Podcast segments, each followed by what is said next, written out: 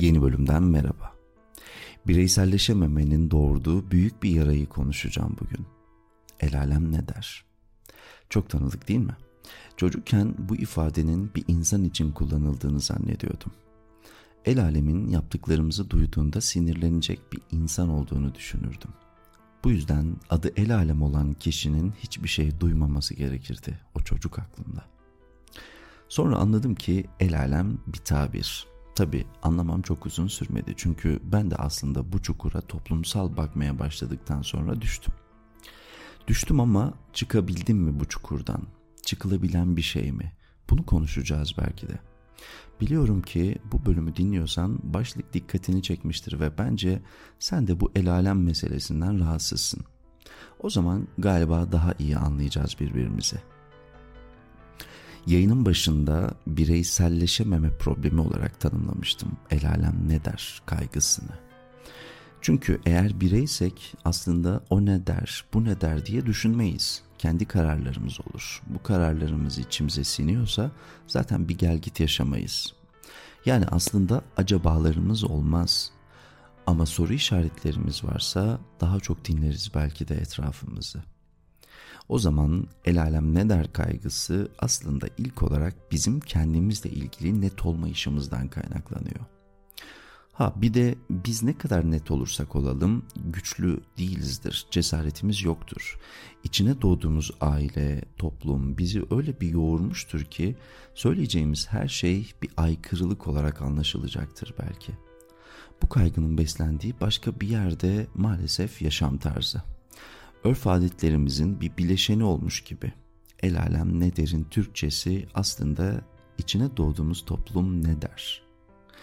Çünkü bizi başka toplum değil içinde olduğumuz toplum ilgilendirir. Yani sen buna mahallede bir başkası apartmandesin, bir başkası iş yeridesin. Hepsi toplum aslında. Peki o zaman en çekirdek toplumda aile ise biz aileden öğreniyoruz aslında bunu. Ailemiz de kendi ailesinden, onlar da kendi ailelerinden. Uzayıp giden bir zincir bu aslında. Toplumun en küçük yapısı aile dedik ya. Giyim tarzımız, konuşma tarzımız, bir şeylerden keyif alma biçimimiz bile ailemiz tarafından şekilleniyor. Annemiz babamız gibi konuşmaya çalışıyoruz. Onların doğruları bizim doğrularımız veriyor. Taraftarı olduğumuz takım aslında babamızın taraftarı olduğu takım. Çünkü seçme şansımız yok. Gözümüzü dünyaya açar açmaz hep onların verdikleriyle, davranışlarıyla besleniyoruz. Yani bu noktada elbette onlardan bağımsız olamıyoruz. Biz bir çocuk olarak çekirdek toplumun içindeyiz ama ailemiz öyle değil. Anne babamızın komşuları var. Dışarıda alışveriş yaptıkları market manav var birbirlerinden haberdar oldukları cenazelerde, düğünlerde birbirlerini gördükleri bir dinamikten bahsediyorum aslında. Bu yüzden nasıl gerekiyorsa öyle davranmaları normal. Daha sonra biz de büyüyoruz ve ilk sosyalleştiğimiz yere, okula başlıyoruz. Sınav burada başlıyor tabii. İyi bir davranış sergilediğimizde evde anne babamızdan aldığımız onaya okulda da ihtiyaç duyuyoruz.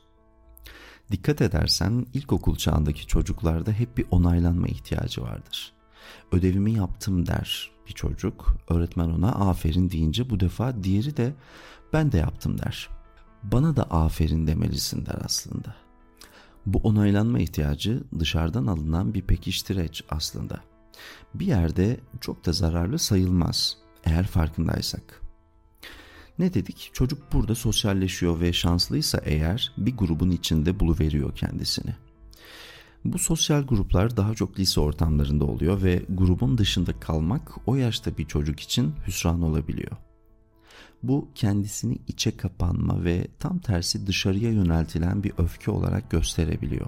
O zaman şunu anlıyoruz. Aslında toplumsallaşmaya, sosyalleşmeye ihtiyaç duyuyoruz bağ kurmaya da ihtiyaç duyuyoruz ve bunu da etrafımızdaki insanlarla yapabiliriz ancak.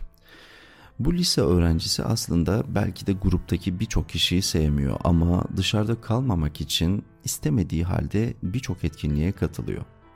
Dikkat et lütfen ayıplanmamak için istemediği bir düğüne gitmek zorunda olan bir anne baba gibi değil mi?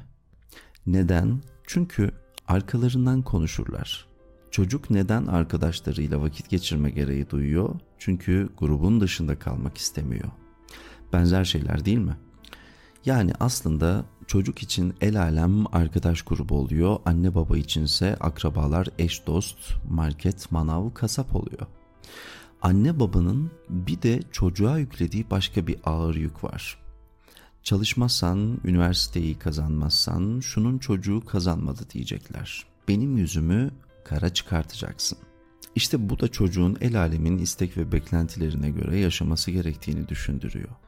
Hatta daha anlaşılır olması için söylüyorum. Bazen üniversiteyi kazanmak bile yetmiyor. Anne baba meslek seçiyor. Eğer doktor olursan ben de orada burada göğsümü gere gere benim çocuğum doktor oldu diye anlatırım diyor anne. Yani ben insanlara hava atayım diye sen doktor ol.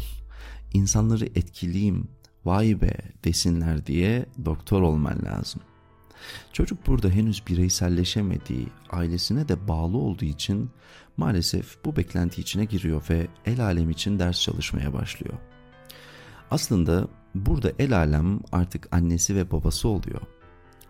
Her neyse, üniversiteye gidince belki anlıyor bireyselleşmesi gerektiğini, farkına da varıyor birçok şeyin ama artık değişmesi daha da zorlaşıyor kendi tarzını yansıtan bir giyim baba tarafından el alem ne der, Ahmet'in kızı ya da Ayşe'nin oğlu nasıl giyiniyor derler olur. Sormak gerek aslında. Asıl sen ne düşünüyorsun anne baba? Sen mi yoksa el alem mi buna karşı? Cevap alır mısın bilmem ama en azından denemek gerektiğini düşünüyorum. Bu arada kastettiğim şey açık giyinmek ya da kapalı giyinmek değil. Öyle de olabilir fakat ben burada normal karşılanabilecek şeyleri toplumun mercekle görüp büyütmesinden bahsediyorum. Yoksa elbette toplum içinde yaşadığımız için bazı ortak normlar vardır ve bunlar gereklidir de. El alem ne der düşüncesi aslında bir onaylanma ihtiyacı demiştik. Onaylanmak da aslında bir değer beklentisi. Çünkü onaylandığımızda kendimizi de değerli hissederiz. Dostoyevski'nin tam da bununla ilgili çok güzel bir cümlesi var. Diyor ki el alem ne der, ne gözle bakar, şöyle yaparlarsa uygun mudur, böyle yaparlarsa ayıp mı olur diye diye düşünerek kendilerini tek kelimeyle bir korse içinde tutarlar. Özellikle de toplum tarafından değer görmek isteyenler. Maalesef bu değerlilik inancı da yanlış yerden besleniyor. Yani değerli olmak için onaylanmamız, onaylanmak için de toplumun gerektirdiği gibi yaşamamız gerekiyormuş gibi. Benim değerim şu amcanın aferin maşallah demesiyle oluşuyorsa ya da değersiz olduğum tüh sana utanmıyor musun demesiyle anlaşılıyorsa ortada maalesef büyük bir yara var. Engin Geçtan'ın da bir kitabından alıntı yapmak istiyorum. O da bu toplumun mühendisi aslında. Keşke aramızda olsaydı. Diyor ki Geçtan, geleneksel toplumlarda davranışların çoğu diğer insanların beklentilerini karşılamak için yapılır. Dostlar, düşmanlar ve insanın önem verdiği diğer kişiler onun benliğini biçimlendirirler. Evet ne kadar doğru değil mi? Sonuçta o toplumda birbirimizi sevmediğimiz insanlar da var ama yaşam tarzımızı, düşünce tarzımızı belirleyebiliyorlar.